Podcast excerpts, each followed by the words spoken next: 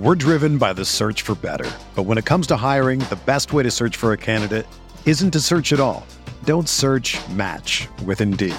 Indeed is your matching and hiring platform with over 350 million global monthly visitors, according to Indeed data, and a matching engine that helps you find quality candidates fast. Ditch the busy work. Use Indeed for scheduling, screening, and messaging so you can connect with candidates faster. Leveraging over 140 million qualifications and preferences every day, Indeed's matching engine is constantly learning from your preferences, so the more you use Indeed, the better it gets. Join more than 3.5 million businesses worldwide that use Indeed to hire great talent fast. And listeners of this show will get a $75 sponsored job credit to get your jobs more visibility at Indeed.com slash BlueWire. Just go to Indeed.com slash BlueWire right now and support our show by saying that you heard about Indeed on this podcast. That's Indeed.com slash BlueWire. Terms and conditions apply. Need to hire? You need Indeed. It's only a kick, a jump, a block. It's only a serve. It's only a tackle, a run. It's only for the fans. After all, it's only pressure. You got this. Adidas.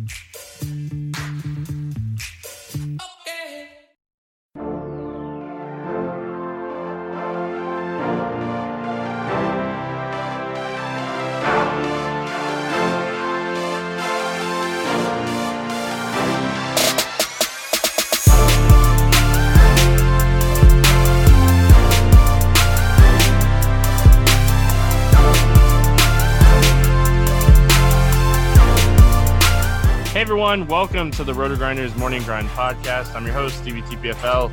It's Thursday, it is December 12th, 2019, and we are here to talk Week 15 NFL. I'm joined by my good buddy Genie for 07. Grant, I'm just I'm glad I didn't sleep through our um, you know, scheduled time today. Yeah, I'm proud of you for waking up. I'm really proud. So yes, um, you know, appreciate you jumping on here last minute, uh, filling in for Will, and um, you know, you know, let's get this get thing rolling here.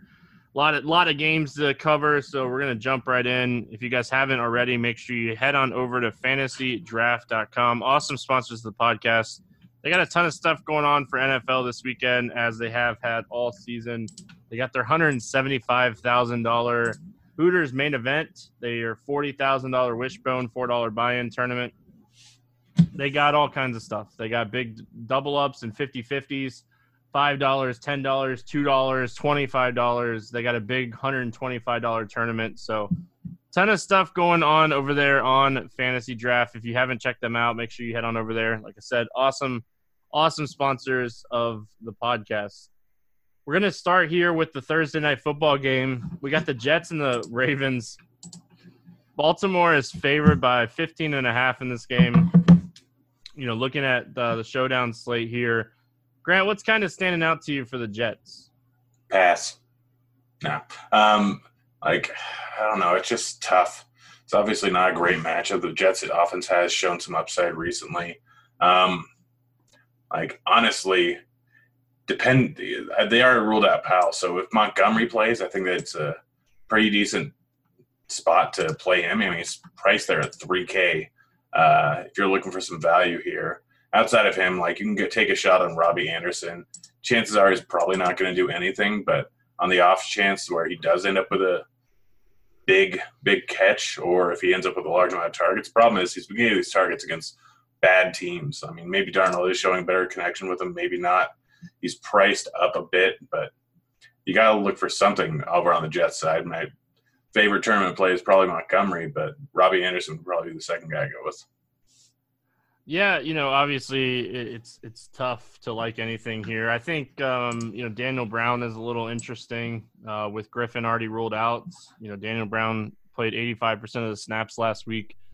We know Darnold likes these underneath easy throws, um, so I don't hate like a Daniel Brown as like a, a tournament flyer here, but really for me, and I feel like for a lot of people, we're going to be loading up on Baltimore here. Um, I, I think that they're obviously the team that we're going to be stacking in this game. And, you know, you start with Lamar Jackson, you play Ingram, you play all these guys. You know, the tight end situation is where it gets interesting because I think you can take shots on Boyle and Hurst because uh, they both have touchdown equity um, every single week.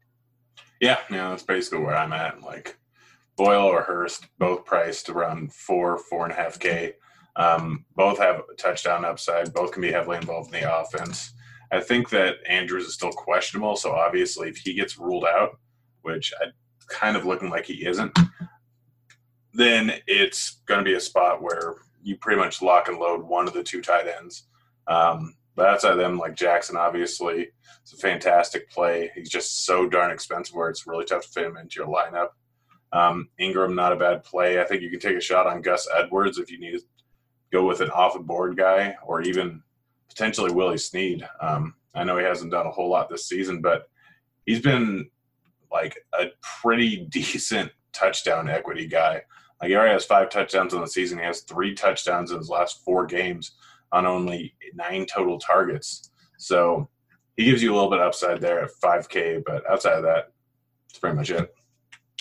Yeah, like Baltimore has already clinched the playoff. They have a really good chance um, to clinch. I'm pretty sure they can I don't know if they can clinch um, the first round bye this week, but I, am pretty sure that it's this week that they can do it, um, depending on what Kansas City and New England does. So, you know, we know that they're in. Um, you know, it just really depends on where they're going to be. I think if you want to get different on this slate, you play somebody besides Lamar Jackson as your captain. I, I think he's going to be the highest owned captain. I'm not saying in cash games that I would not play Jackson in your captain spot. That's a no brainer for me. But in tournaments, I think you can take shots on other people here. Um, you know, Baltimore defense type stuff like that, um, just to be different because Lamar Jackson captain is going to be insanely highly owned in this game. So, you know, if you want to be different in tournaments, you can definitely look at that. But Let's move on to the main slate here. We get started with Chicago at Green Bay, 41 total. Packers favored by five in this game. Is there anything that's standing out to you here for the Bears?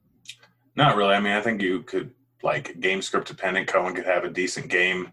Um, Robinson and Miller are kind of always in play. Trubisky has upside occasionally. Montgomery Price is all right, and it's a bad run defense, but I'm probably fading every single person from the Chicago team. Yeah, I don't really love the Bears. Like you said, Cohen, um, you know, is interesting. Montgomery has been getting carries. If he gets carries in this game, he could have a good game here. You know, I wouldn't be shocked by that.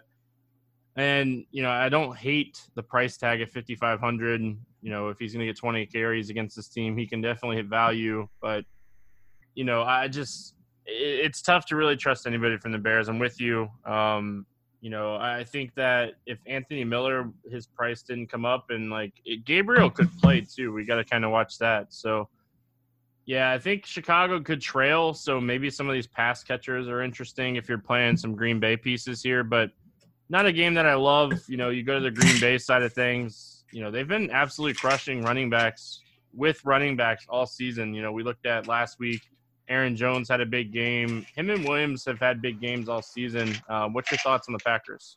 On the Packers, it's really just Aaron Jones and Davante Adams for me, and strictly GPP plays. Like Aaron Jones, obviously can have a massive game versus pretty much any team. Um, like the Bears have definitely been more susceptible to run. They give up high volume of targets to opposing running backs, and Aaron Jones, obviously, a guy that can get done in the receiving game to a massive extent. And then Davante Adams, it's it's just because of the massive volume he could potentially see. I know that the Bears limit targets to opposing wide receivers, but Adams is the focal point of this offense. He's probably going to end up with around 10 targets in this matchup here. Very easily could end up with two touchdowns. So you're just going for them not based on the matchup, but strictly based on the upside. Um, yeah, I, I don't hate that idea. You know, Adams is just he, he's always going to be a guy that you know you can look at here. So um, definitely don't mind him ever. New England at Cincinnati, 40 and a half total here. Patriots favored by 10 in this game. Um, you know, what are you liking here for the Patriots? I mean, you can take a shot on Sony, but I'm not going to. He's just been kind of phased out of the offense a bit in most weeks, but it is Belichick. Any given time, he can give Sony a whole bunch of work. So I don't hate that play. I'm not going to do it. James White, obviously, a guy be heavily involved in the receiving game, and he's been getting more work in the actual running game recently. So he's a guy going up against a terrible Cincinnati defense that could do quite a bit of work. Edelman, if he plays and it looks like he's fine, then obviously probably going to get 10, 12 targets in this matchup here, has touchdown equity, has 100 yard receiving upside, and I don't think he's going to draw a lot of ownership, but another game where I just don't see a whole lot. Yeah, you know, Cincinnati's 30th in DVOA, you know, 30th against the pass, 28th against the run. Sony Michel week. I really think Sony Michel scores two touchdowns this week. So he's a guy that I have pretty high up on my list this week. I, I think he's going to have a good game. I think you can always play Edelman. Um, but yeah, this is just not a game that I expect Cincinnati. I like New England defense in this game. I think they have a lot of upside. So the New England defense, Sony Michel, stack, even on the road here, I think is very interesting against Cincy. And then on the other side of this game, you know, the Patriots allow the least amount of fantasy points to quarterbacks, running backs, and wide receivers. And I just don't see myself playing anybody from Cincinnati in this spot. Yep, pass. Uh, just we'll, we'll quickly get through this one. Houston at Tennessee, 50 total here. Tennessee favored by three. Um, this game right here is a game that I circled um, when I started this week. And like, you just look at this game and this this game just screams shootout. This is for you know who's going to be leading the South as far as the AFC goes heading into the last two weeks. Like this game is is a big game, and like I don't know if enough people are talking about this game. I mean, I feel like a lot of people are talking about it. I mean, Watson is clearly one of the best plays on the entire slate at QB. He's one of the safest plays considering the implied total, what he can get done with his legs and his price tag on a slate where we don't really have a whole lot of reliable quarterbacks. So Watson definitely a guy that's in play for cash and tournaments. Shows a lot of upside. If you're going to pair him with someone, it's obviously Hopkins. Even if Fuller ends up playing, uh, I still like Hopkins, just not nearly to the extent. If Fuller ends up playing, though, I think you can take a shot on Fuller. We know that he is a guy that can go deep at with any given pass. He has massive yardage upside. When we saw against Atlanta with 217, we saw it against Indy with 140, a team that doesn't really give up a lot of big plays or a lot of uh, points to opposing wide receivers. So wide receiver, I think you can go with either of them. And then Duke Johnson is looking kind of interesting here. Um, I could see Tennessee being up by a decent amount. They've gotten ahead by large amounts to opposing or against most teams recently. They've been putting up massive points totals, and Houston has a tendency to kind of get down early in a lot of games. So Duke Johnson, if they're down early, he's probably going to come in the game, be heavily involved in the receiving game eight targets and six targets the last two weeks, has some touchdown equity, can actually run the ball. So Duke Johnson at 4,100, if you're looking for some value, is not a bad play. Yeah, I don't hate that idea. You know, I, I really do like the spot for Hopkins. I think he, you know, crushes here.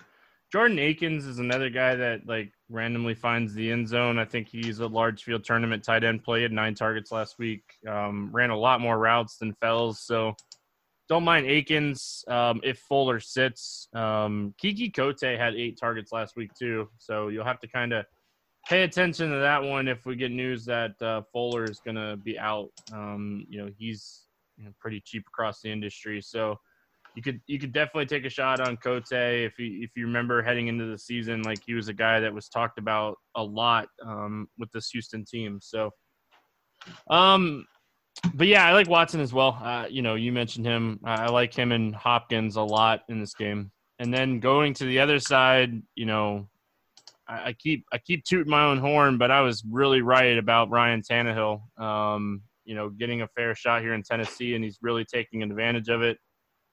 He's 6,500 this week, but I think he has 30 plus point upside in this game. And I don't think a lot of people will end up playing him. And, you know, we look at this team. Houston's allowing the third most fantasy points to quarterbacks over the last four games.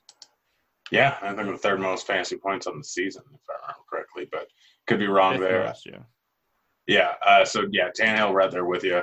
Great, great tournament play. Like, he's a guy, he can't continue to be this efficient, but this is the type of game where he could end up throwing 35, 40 passes. I mean, we saw it against Carolina earlier on the season any game where it's potentially going to be close, he could end up with a large volume. He's only thrown 27, 22, 18, 19 the last four games, but those have been a little bit different scenarios. Derrick Henry's gone just absolutely buck wild and just run all over defenses. and the games haven't really been close. If this game's close, he could see a larger volume of tar- or larger volume of passes here. And then Derrick Henry, I'm going to keep playing him. Like what he's doing right now, the workload he's getting, the efficiency he's had, he's just going to continue to just keep crushing. And 8,500, people aren't going to play him this price tag. I'm going to because 35 point upside, very much in play. If I'm work, if I'm picking a wide receiver, it's AJ Brown. I know that he's the most priced up of them, but just the explosive plays they can get, the massive catches he can get, the touchdown equity, everything. Like he's clearly Tannehill's favorite target. He's got a lot of uh, a lot of talent here. AJ Brown's a fantastic play for tournaments at 6K. Yeah, and I think you can pair Tannehill with Henry too. Like it's definitely been working a lot recently.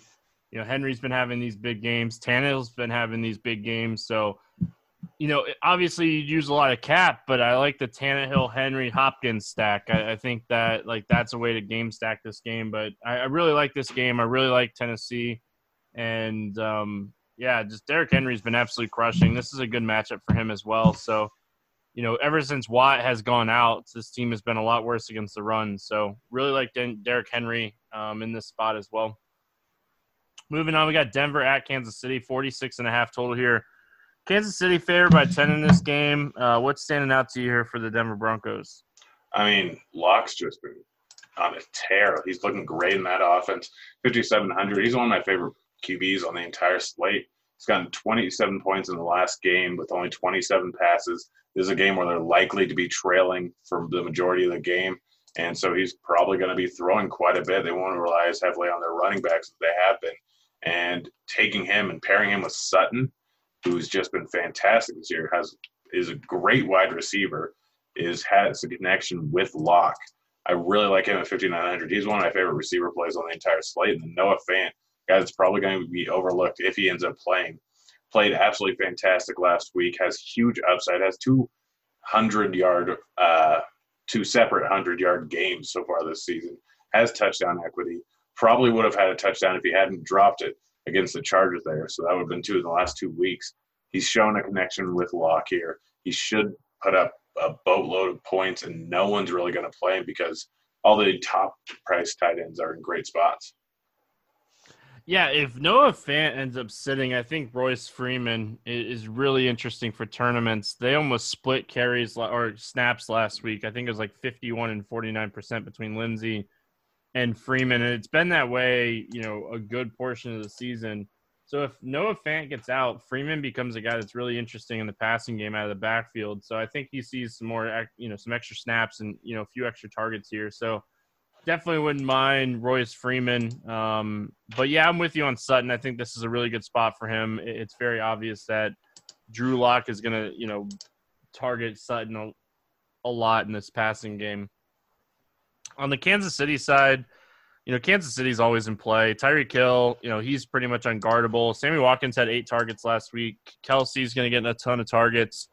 The running game is a mess. Um, you know, we saw the McCoy play, we saw Thompson play, and then freshly signed Spencer Ware played. I, am just staying away from the running game at this point. Um, none of these guys are playing enough snaps. Like Spencer Ware played the most snaps last week. Like that makes zero sense, but he's 3,100 if you want to roll the dice, but there's zero chance I'm doing it.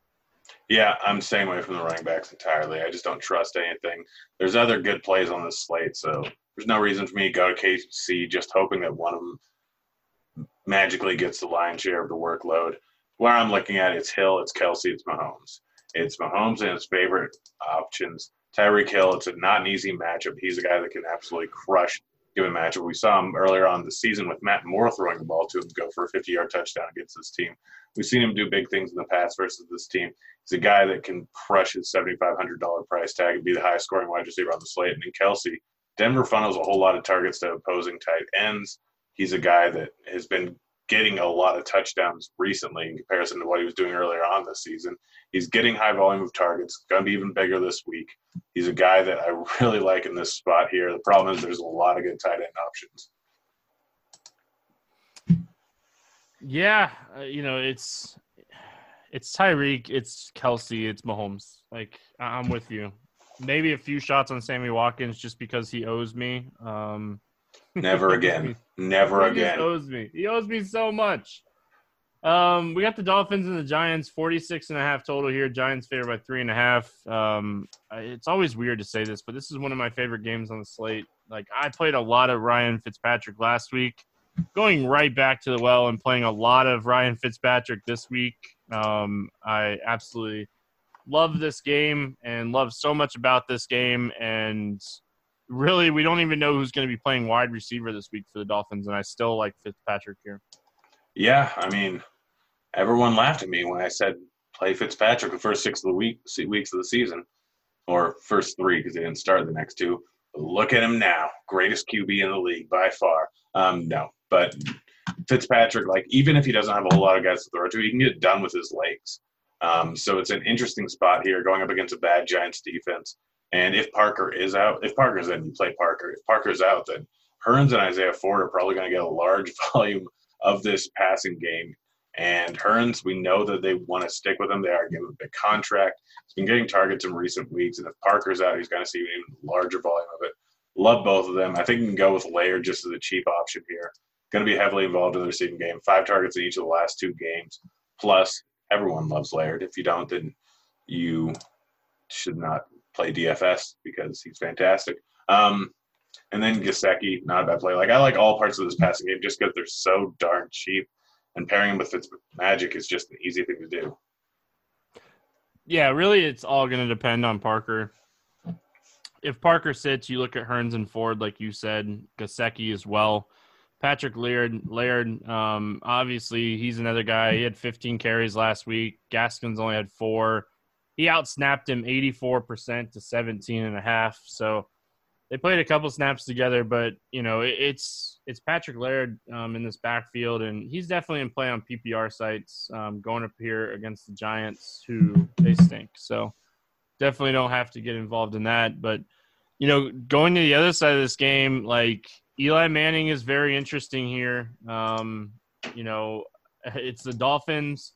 Eli is really cheap at 5200. I like cheap quarterbacks and the other thing that's kind of standing out here is like Evan Engram is getting really close to returning and could play in this game. Golden Tate could play in this game. Like he could have a, his his full like go here with all these guys, and, and Barkley is probably one of the best running backs on the slate. Yeah, Barkley will start out there, 7,700 going up against one of the worst run defenses in the league. He's heavily involved in the passing game. He should get a large volume in this game here. He should absolutely crush.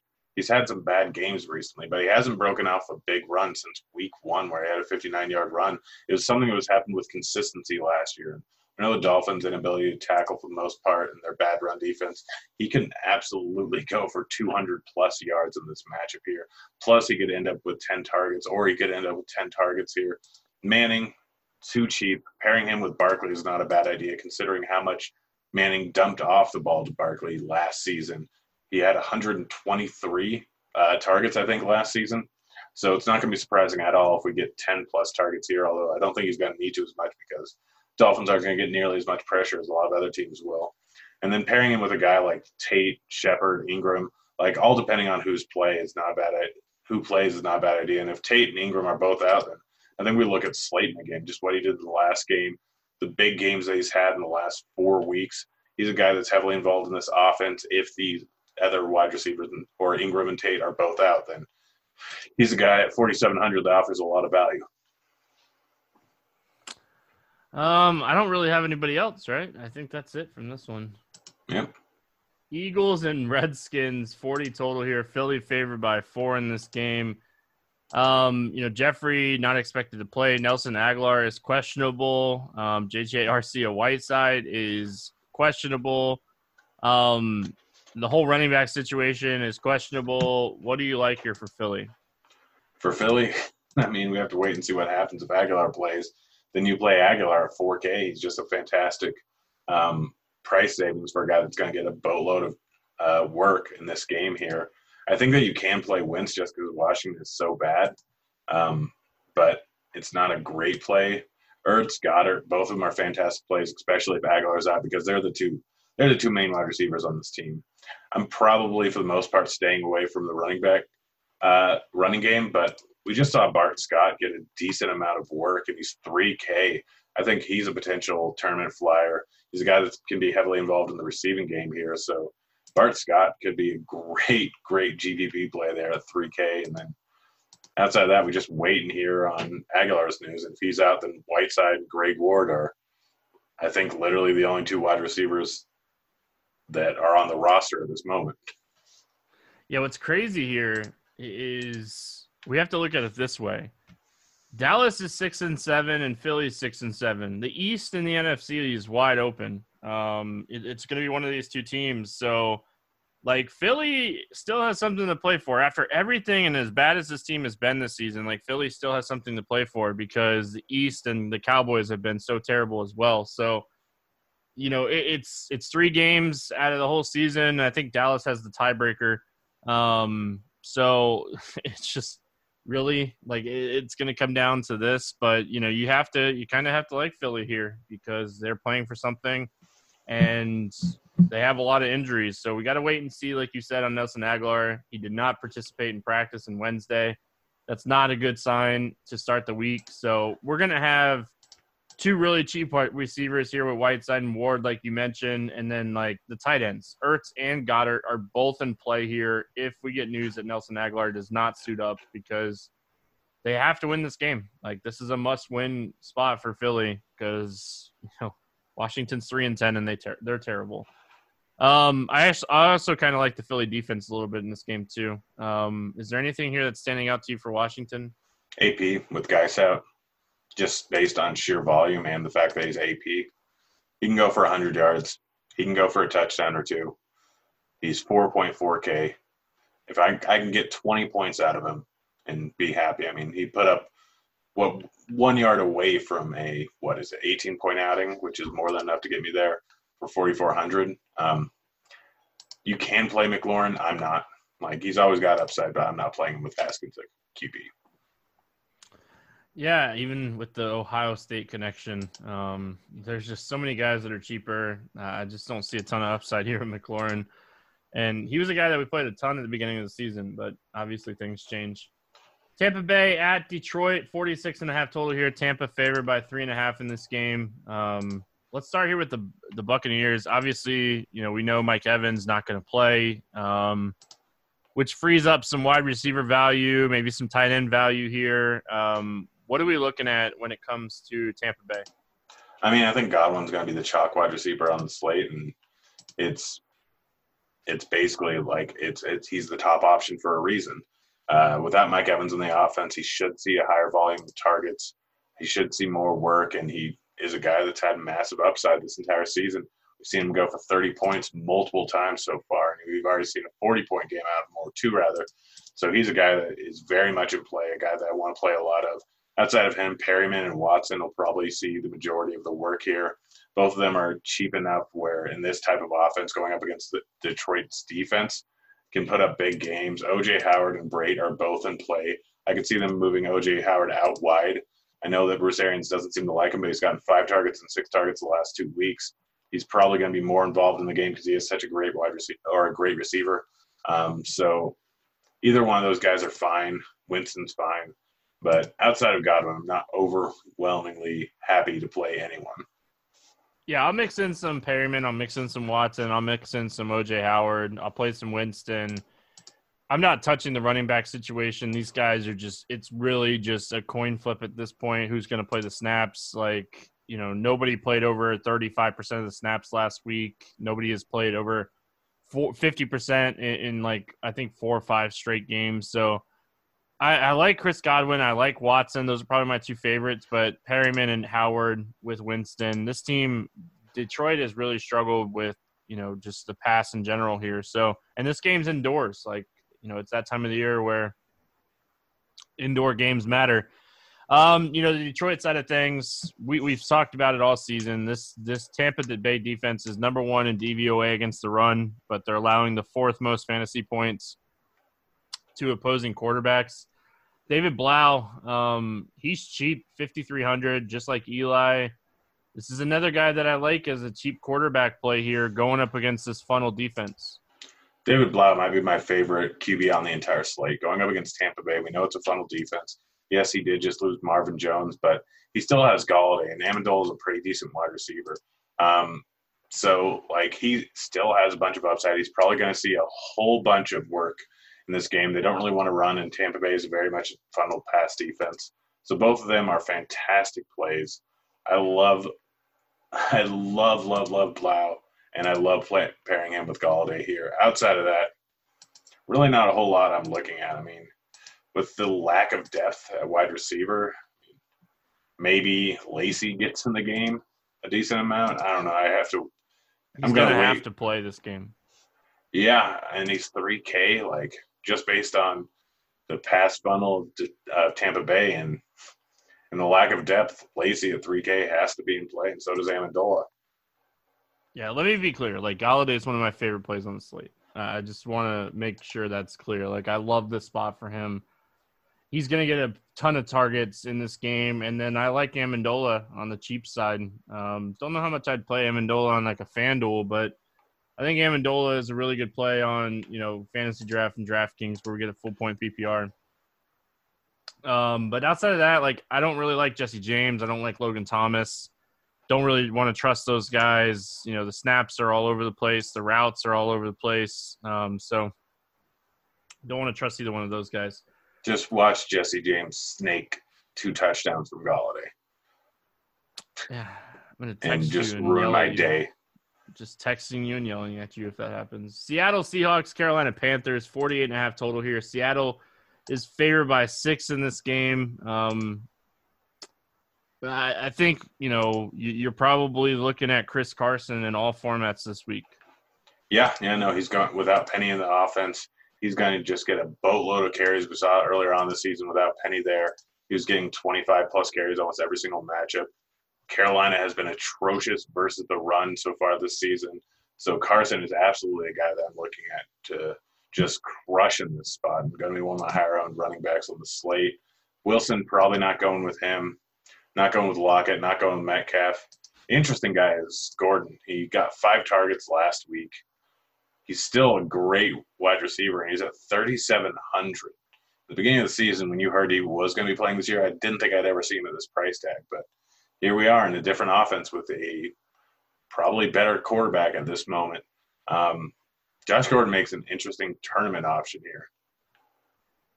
Yeah, I like that call. Um, I definitely don't hate this one. Um, but yeah, it like I'm starting with Carson here.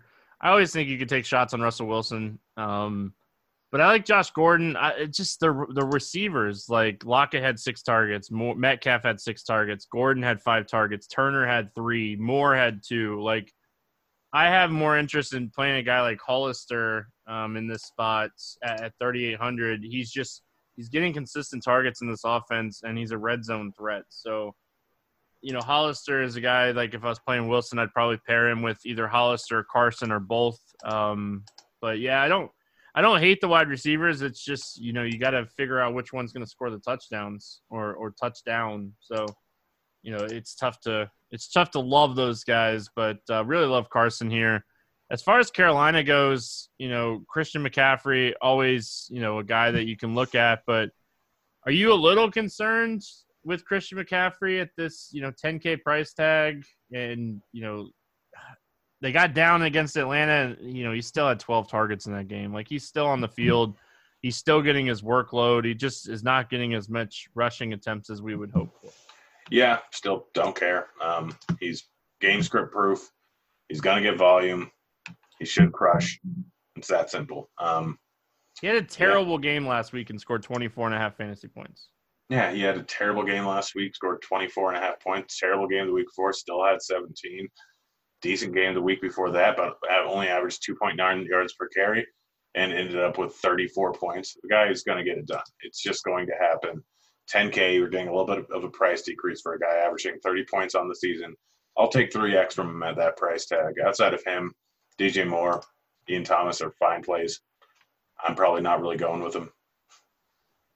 Is Olsen expected back? He's uh, questionable still, right? Yeah, still questionable. concussion. So he was yeah. a limited participant Wednesday, but it's concussion, so you never really know, especially with a guy his age. Yeah, I would really like Ian Thomas here. Uh, Seattle's allowing the most fantasy points to opposing tight ends over the last four weeks and the second most on the season. So Ian Thomas, 10 targets last week. If I want Olsen to sit, like I think Thomas would be one of the best tight end plays on the entire slate if Olsen sits. So um, I, I don't even hate Olsen if he plays at 3,900 because it's, you know, concussion. It's not like foot or, you know, arm or anything like that. So um, I wouldn't mind playing Greg Olsen if he plays. Jacksonville at Oakland, 45 and a half total here. Oakland favored by six and a half in this game. Uh, what's kind of standing out to you here for Jacksonville? I mean, Foreman had a decent play. We got a lot of running backs around the same range, but Oakland's run defense hasn't been the same as it was earlier on the season. So Fournette, just the amount of workload he's getting in a game that probably is going to be fairly close, in my opinion. Um, he's a guy that's in play. Minshew's cheap. Chark, Dede, Conley all have upside of the price tags, but no one's really standing off the page here. Um, all these guys are just in play. They're not great plays. Yeah, like I like Leonard Fournette in the spot. I think he's, you know, probably the guy that I'd have the most interest in the spot, but I don't love it. If DJ Chark doesn't play, I think Chris Conley becomes very, very interesting. Um, you know, DJ Chark is unlikely to play in this game. So if that happens, I think that, you know, you can look at Dede, you can look at, you know, Conley in this game. You don't really trust the tight end situation. So, you know, these guys are cheap. Chris Conley's 3,600 here going up against Oakland. Um, and Minshew will chuck in this game. So, you know, especially if Westbrook sits too, like, man, like. Deep you know, tournament. If Westbrook and Chark sit. Keenan Cole. Yeah, buddy. Uh, Keelan Cole, we saw the type of upset. Like, if if Chark and Westbrook both sit, I pretty much have to play like 40% Minshew, Conley, Cole, double stacks. Like, just all over the place. I don't see how they don't end up paying off massive value. Cole is a good wide receiver that just is in an offense with three other better wide receivers. Like this Jacksonville team, they may not be great, but they actually do have some decent wide receiver pieces here. So if both those guys are out, Keelan Cole at 3K, I'm just going to lose a boatload of money with it. Yeah, what's what's funny about it too is like all the I, I like all these like cheap quarterbacks. So like expensive quarterbacks are just going to go nuts this week. That's that's what's going to happen. Um, yep. So yeah, pay attention to the injury news here, and you know Leonard Fournette. You know he's the guy that gets a lot of targets with Minshew at quarterback. So um, the Oakland side, obviously, we're waiting on Josh Jacobs news. Um, you know, they were optimistic, and then like Gruden like made sure everybody knew that just because um, the MRI was good doesn't mean he's going to necessarily play. So we'll have to kind of wait and see. This is a four o'clock game. If if we get news that Jacobs doesn't play, like you know, Washington becomes another great value play here in the passing game against this run defense, like you know, he would be a guy that I'd be very, very high on in this spot. Yeah, if Jacobs doesn't play, play Washington. Jacksonville's allowed pretty close. I think they're still at the top of the league in terms of rushing yards per attempt opposing running backs. If Jacobs does play, play Jacobs for that exact same reason. After that, I'm not playing Derek Carr. I'm not playing Tyrell. I'm not playing Zay Jones. The one guy I will play is Waller without Moreau in that offense snaking his touchdowns, which Waller's been fantastic this season. He only has three touchdowns. So without Moreau in there, he's probably going to end up with one here. So really like Derek and Waller here. Really like whatever running back ends up playing. All right, um, we move on. We got the Browns and the Cardinals, 48 total here. Cleveland's favored by two in this game. Um, what do you like here for Cleveland? Uh, if he plays, which it looks like he, which he should, Njoku, 4,200, going up against the Cardinals. I know they didn't do too much last week, but he's probably going to be largely overlooked when he was one of Baker's favorite targets. Um, I know he's been out for a while, but he looks like he's, for the most part, at full health. Njoku probably going to crush in this matchup. Um, Landry and Beckham, both questionable, but I'm assuming they're going to play going up against a bad Arizona defense. This isn't a bad stack spot with Mayfield and two of Landry, Beckham, and Njoku. Um, I like all of them at their price tags. They should get volume against a very bad pass defense. It's just that simple. I don't think I'm playing Chubb. or Hunt, like unless I'm not playing any other Cleveland player. Like it's strictly going to be a one-off for Chubb, hoping that the game just gets out of hand and then they just run the ball over and over again with Chubb. But that's the only real reason that I would use him. Yeah, pretty much it. I mean, it's a pretty cut and, cut and dry team to go over. Yeah, they're playing like they're playing both Hunt and Chubb over fifty percent of the snaps. Um, like if you come across Chubb or like Hunt cheaper on any of the other sites, like they're both kind of interesting. You know, they're both going to get you know plenty of work here. Um, you know, Kareem Hunt getting carries, Chubb getting carries. So, but I agree with you. I think Landry is interesting. Odell Beckham eventually is going to have a big game. Just continue to you know keep playing him and wait for it. Um, but I don't mind the Baker call there. Kyler Murray on the other side of this game, I think he's a little interesting here. You know, Kenyon Drake still getting a majority of the snaps at running back. Christian Kirk and, and Fitzgerald getting a majority of the targets. Um, so I think you look at Murray. I think you compare him with Kirk. Um, I don't hate Kenyon Drake, but really, like my favorite play here is probably Christian Kirk. Yeah, Christian Kirk's one of my favorite plays on the entire slate. People will look at his numbers, see they hasn't done great recently. It was against Pittsburgh. It was against Jalen Ramsey and the Rams. It was against San Francisco. Before that, absolutely smashed against Tampa Bay. Before that, did nothing versus San Francisco. Fantastic team. Like he has not done well in tough matchups, but in good matchups, which this one isn't good, but it's not bad. He can absolutely smash. Should see a large volume from him. I really like Kyler Murray. I really like Christian Kirk, and that's really it for me here. I'm not. I'm done playing Fitz, which maybe just dumb at this point, but I, I, there's no reason for me to play Fitz. Like he made, he doesn't show a huge amount of upside. Still going to get some targets, but I just don't. I, I don't want to play anymore. It's all Christian Kirk for me or nothing. All right, uh, we move on. We got the Vikings and the Chargers. 45 total here. Minnesota is favored by two and a half in this game. Anything kind of standing out to you here for the Vikings? I mean, I think Thielen now that he's back in the offense, like it's not a great matchup versus the Chargers, but it's still Adam Thielen, and I don't think he's going to be heavily owned. He's 6,300, which is really cheap here. I think you could potentially take a shot at him as it looks like he's going to play. Cook, I think he's going to miss the cut for me, um, just strictly because the other running backs in the range. He's still probably dealing with that chest injury. Um, I know he got a huge workload earlier on the season, but I don't know if they'll give that to him here. Um, I think Mattison will probably still take some away just because they don't want Cook to be banged up for the playoffs. So really, like I don't have a whole lot of interest in anyone outside of probably Thielen or Diggs. They got to make the playoffs first. Like they're they're in the they're in the hunt. Obviously, they're nine and four, but man, the NFC is it's loaded this year. Like you know, you look at the two teams in the wild card. It's Seattle at ten and three and Minnesota at nine and four and you got the Rams at eight and five waiting right behind them. So it's not like this is like a guaranteed spot. Actually, Dalvin Cook um, is interesting here for tournaments. Uh, we look at the Chargers they're 23rd in DVOA um, against the run this season, and you know they're a team that is you know ranked 24th against pass catching running backs. So I, I, think that like this is a spot Cook could get an extra couple targets and um, have a good game here and the Chargers really aren't playing for anything, so I think Dalvin Cook is interesting. Um, don't mind Thielen, like you said, if he plays. If he doesn't play, I think you can look at Diggs. On the Chargers side of things, like again, they're not really playing for anything, and you know, we kind of saw Ekeler get a little bit more work than Melvin Gordon last week, and I wouldn't be shocked if we see that again in this game. I mean, it would. It just ended up trending that way because of the blowout and because he was doing so well. They wanted to give him that 100 yards rushing and 100 yards receiving.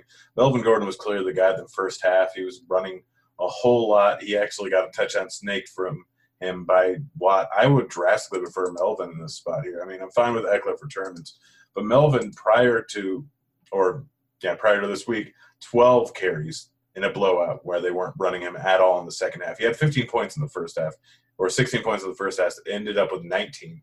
Um, against Denver, 20 carries. Against KC, 14 carries. Against Oakland, 22 carries. Against Green Bay, 20 carries. We're getting Melvin Gordon pretty much in the same exact role we saw with him last year at 6,500, where he has massive touchdown equity. It's not an easy matchup here, but I really like Melvin. I like Keenan Allen at his price tag. I think that he could potentially be in for a big game going up against a defense that has given up the third most points to opposing wide receivers. And Mike Williams is just too cheap. He finally got a touchdown last week, but in the last three weeks, 14 points, 19 points, and nine points, I guess. But he ended up with 76 yards in that matchup. He's a guy that can go for deep bombs almost every single time. He's had three, four straight weeks, five straight weeks, six straight weeks. Wow, I didn't even realize this. Six straight weeks of a catch over 40 yards. The guy has big play potential. He has touchdown equity if they actually target him in the red zone. He's 4,600. I love Mike Williams. All right. You know, I don't hate it. Um, also, Hunter Henry, Minnesota. I scored a touchdown last week, Mike Williams. So, well, yeah, I played a bunch of them. I was pretty happy about that, even though he didn't do great.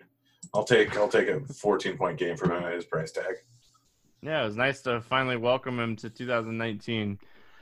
Rams and Cowboys, 49 total here. Rams favored by one in this game. Um, Grant, this is the best game stack on the week. This is the game stack that is the best game stack on the week. It's two teams in a must win. I think that this is going to be a really high scoring football game. Yeah, and every Ram is underpriced. We got Jared Goff at 9,100. Dallas isn't a great defense. You look at their numbers, a lot of it's based on the fact that they were playing just absolute garbage teams at the beginning of the year. I mean, you look at what their defense was doing against the Giants, the Redskins, Miami, Bridgewater, New Orleans. It was good, but really they haven't been that great the rest of the season. Um, it's that simple. Like Goff should crush here. Gurley is in a great spot going up against a team that gives up a large volume of targets to opposing running backs, and he's been getting 20 plus carries recently. So he's a guy at 6K that's way too cheap considering what he can do. Yes, I'm concerned about Malcolm Brown snaking a touchdown, but don't care. Still going to use a lot of Gurley. Woods clearly the top option in this offense right now, which probably means that Kupp's going to end up with 12 targets this week. Cooks is pretty much out of the offense, so it's Woods and it's Cup and it's Higbee, who is also too cheap, going up against a team that gives up a lot of targets to opposing tight ends. Higbee had 11, 8, and 6 in the last three weeks. If Everett misses, Higbee's a fantastic option. I love everyone in this offense outside of Cook, which I really don't even hate just because he's 4,500. Yeah, don't get fooled here um, by Dallas allowing you know really they've been really better against the tight end recently. Don't don't get fooled by that. They're 28th in DVOA against tight ends. Like if Everett sits, like Higbee continues to be a fantastic option, um, and he's still under 4K. So love him, love Woods. Like you said, Cooper Kupp. I probably will have a couple teams um, with Cooks because I just love this game so much, and like Cooks still playing a decent amount of snaps. Um, so love this game and don't hate the Todd Gurley call. Like I said, I, I want to stack this game a bunch of different ways. This is one of my favorite games on the week. Um, and, and then on the Dallas side, like you know, you go you go thinking here that Ramsey's going to shut down Cooper, right? So like this is a week we play Gallup. This is a week that we potentially look at Cobb and Witten. Like I, I really like the Dallas side, and I, you know, obviously Zeke is another guy you can look at here. Yeah, Zeke just based purely on volume is a great play. But the guy, my favorite guy in this offense is Gallup. Um, yep. Gallup, we know his big play potential. We know the, the volume has been there 10, 7, 6, 13, 10 targets in the last weeks. Um, we've seen him put up 20 point plus games at the beginning of the season, going up against a Rams team where they may end up shadowing Cooper with Ramsey. I think you take one of these wide receivers in pretty much every single one of your um, lineups. You take Cooper or you take Gallup. One of them is going to go absolutely crazy here. Prescott, I don't mind using him even in a tough matchup versus the Rams, whose defense has been really good recently. Dak on pace for 5,000 yards, I believe, right now. Should probably smashing the spot here. You're right. This game stack, I don't really have a bad thing to say about anyone, but I am not playing Witten at 3,700. I don't care. Yeah, there's a bunch of good tight end plays today um, or this week, so I can completely understand that. It was just more of like, you know, I understand he's just dead to me. Yeah, Cooper, man, like, man, if Cooper gets shadowed by Ramsey here, like, you know, I know Jalen Ramsey hasn't been as shut down as he as he has in the past, but this is two must-win spots. Both these teams have to win this game. Like, it's it's just such a good spot.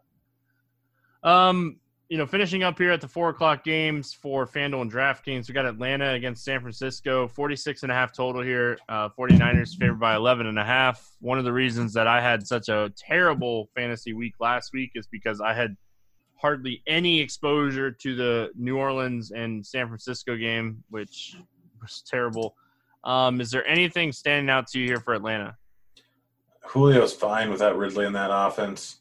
You can take a shot on Blake, Hardy, Zaccheaus, just because they're cheap price tag without Ridley there. Not going Gage, not going Freeman. Hooper, you can take a shot on, but there are other t- good tight end options. I, I'll pretty much play Julio in tournaments a little bit, and that's the only thing. Yeah, I think you could take shots on Julio. I don't hate Gage, but I don't love his price point. Um, they kind of priced him up here with Ridley um, going to be out. I, I don't mind Hooper, and you know, depending on Freeman, like if Freeman ends up sitting, he's dealing with a knee injury, like that could open up all kinds of trying to figure out who Atlanta's going to play running back again. so, yeah, um, but yeah, like the San Francisco side of things, Atlanta has been a lot better recently um, defensively, but they've still really struggled with tight end. So I think if you're wanting to pay up at tight end this week, I think Kittle is another really, really good play. Yeah, don't mind that at all. Not that he's been a bad play at all anytime this season either. Yeah, so. yeah, yeah, Kittle. Just there's so many other tight ends on the slate is really my problem with Kittle, but Kittle's Kittle. Uh, the guy that I'm really looking at over on the 49ers is Mostert, um, or Mostert, whatever his name is. Uh, he's just been so good recently. Shanahan talked about how they're going to give him more of a uh, workload here. Like, he's just been hyper efficient and he's just been so darn good. Price tag of 5200 way too cheap. I wouldn't play him over on FanDuel's price tag, but 5200 on DK. He has massive upside against this Atlanta defense. He's really the guy I'm looking at. Yeah, it was interesting. Like Breida came back last week, and like Coleman was the guy that kind of got shifted out. Um, and you know Mozart, um, Mozart, you know, was the guy that you know ended up playing quite a bit. You know, he played 63, and the other guys kind of weren't even out there. So um, I like the Mozart, um, Mozart, you know, call here. I think he's very, very interesting for tournaments. Um, if you're playing on draft or if you're playing on fantasy draft in Yahoo, this next game, the Sunday night football game, the Bills and the Steelers, um, is on the main slate. 36 and a half total here. Pittsburgh favored by two in this game. Um, anything kind of standing out to you here for the Bills? Sorry, I'm just trying to pull up pricing right here for the Bills. So it depends on if there's wind in this game. Um, check out the weather report day of. If there's some wind, like Josh Allen has been terrible at home so far this year it's because wind and poor weather. It's being played in Pittsburgh, which isn't much of an upgrade. So check on weather. If the weather, it's not going to be too windy. Like he has some upside. It's not an easy matchup, but he's just got he can do it with his legs and he can throw the long ball. Uh, I think that you can play Josh Allen, and if it's going to be a little bit windy, like you can play Cole Beasley, who should be getting a decent amount of dump offs. You can play John Brown if there's not going to be wind. We just know that he's such an important part of this offense, and he has touchdown equity, and he has big play upside. He has already had a 37 point game on the season. He's a guy that you could definitely look at if the weather is going to be all right. I think you can look at Singletary too. Um, he finally the Frank Gore experiment is over. Like Singletary is out snapping him by almost sixty more percent. So the experiment is over. Singletary is going to be the lead back here. Um, I think he's you know kind of interesting. The Pittsburgh defense has been really good this season, and that's kind of why they're favored at home in this game. Um, is there anybody kind of standing out to you here for Pittsburgh? like, nope. I don't want any shares of Pittsburgh. I mean, maybe Johnson just because he's been so good recently, or was so good last week, and has some upside. You can go with him. You can go with uh, Washington, but most likely this is a tough, tough Bills defense. I don't really want to use any of these Pittsburgh guys. Do you have um, fantasy draft pricing up in front of you? Yeah. How much is James Conner? James Conner is 13-1. Yeah, see if he was cheaper, I'd take some shots on him. Like it, assuming that he comes back here, but I just I don't really love anything here. If Juju's out, maybe Johnson, but this is not a game that I like. I, like the defenses. I think both defenses are very much in play in this game. And like I said, I don't mind Singletary. Uh, Monday Night Football, we don't have pricing on the showdown slate, but just, you know, kind of give our general thoughts really quick. Um, Colts and Saints, 45 and a half total. Saints favored by eight in this game. Uh, what do you like here for the Colts? I mean, it depends on if Hilton plays. If Hilton doesn't play, I'll play some Marcus Johnson. I think he's a potential decent cheap guy, I'm assuming, when we get pricing. Um, Marlon Mack isn't a terrible play. Brissett's not a terrible play. Doyle's not a terrible play. The only play I really like, though, which I mean, it's tough to say considering we don't know what pricing is going to be, is Johnson. Um, Parris Campbell, I think, is on the IR again. Uh, so they're back down to very few wide receivers. If Hilton plays, you can play Hilton. He's going to be playing in a dome. We know what T.Y. Hilton does in a dome. Um, but yeah, like it's it's tough to say without pricing, but I mean, my favorite play is probably Marcus Johnson.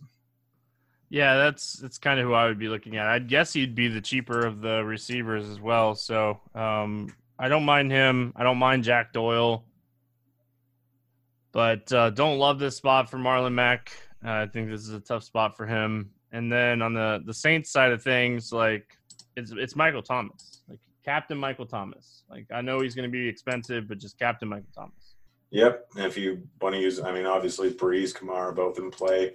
If Jared Cook ends up missing, then Josh Hill very much in play. But yeah, I mean, it's fairly cut and dry with the Saints offense. It's Brees, it's Michael Thomas, it's Kamara. I mean, in a showdown slate, you can absolutely take a shot on a guy like Tre'Quan Smith, who can get you a touchdown, who can get you a big play. But it's Brees, it's Kamara, it's Michael Thomas.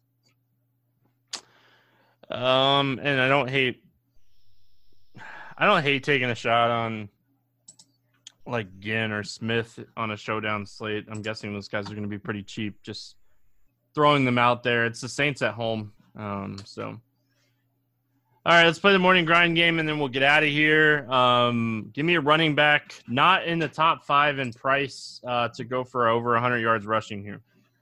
Um, I need to pull up pricing again. I, I, I switched things. Oh, wait. Nope, never mind. I've got it right here. I'm a big dummy. Um, all right, not in the top five. I mean, the obvious one is Barkley. I want to go a little bit off the board, so I'm going to go with Melvin Gordon. All right. I'm not going to go off the board. I'm going to go with Chris Carson. Oh, taking the easy one. Locking him in. Um, give me a wide receiver, not in the top five in pricing, that goes for 100 receiving yards. Um, I'm going with Gallup. Oh, that's who I was going to take too. Oh shoot! No, There's it's plenty fine. of Uh, options. there's a lot of options, that's for sure. I'll go Robert Woods. I think Robert Woods is one of the best plays on the slate. neither one of our, neither one of us went with our boy Kenny Golladay. Too easy. Too easy. It's a lock. he- Yeah, he's too expensive. I, I try to go cheaper. Um, give me a tight end for a touchdown. Who do you got? Uh, Noah Fant. If he ends up playing, if not, then Tyler Higbee. Um, I'm gonna go Gesicki scores a touchdown this week. That whole wide receiver core might be out. Um, under 5K flex to score over 20 DraftKings points. I'm going ballsy. Josh Gordon. All right. Man, I don't know if he gets the 20, but he's going to crush his price tag this week. Um, I would be shocked if he doesn't. So I'm going to go with um, Justin Watson. Yeah, the kid. I don't know if he gets the 20, though. Uh, give me a quarterback, not in the top five, that throws for 300 plus yards. Um, I'll let you have Goff. I'll take Blough.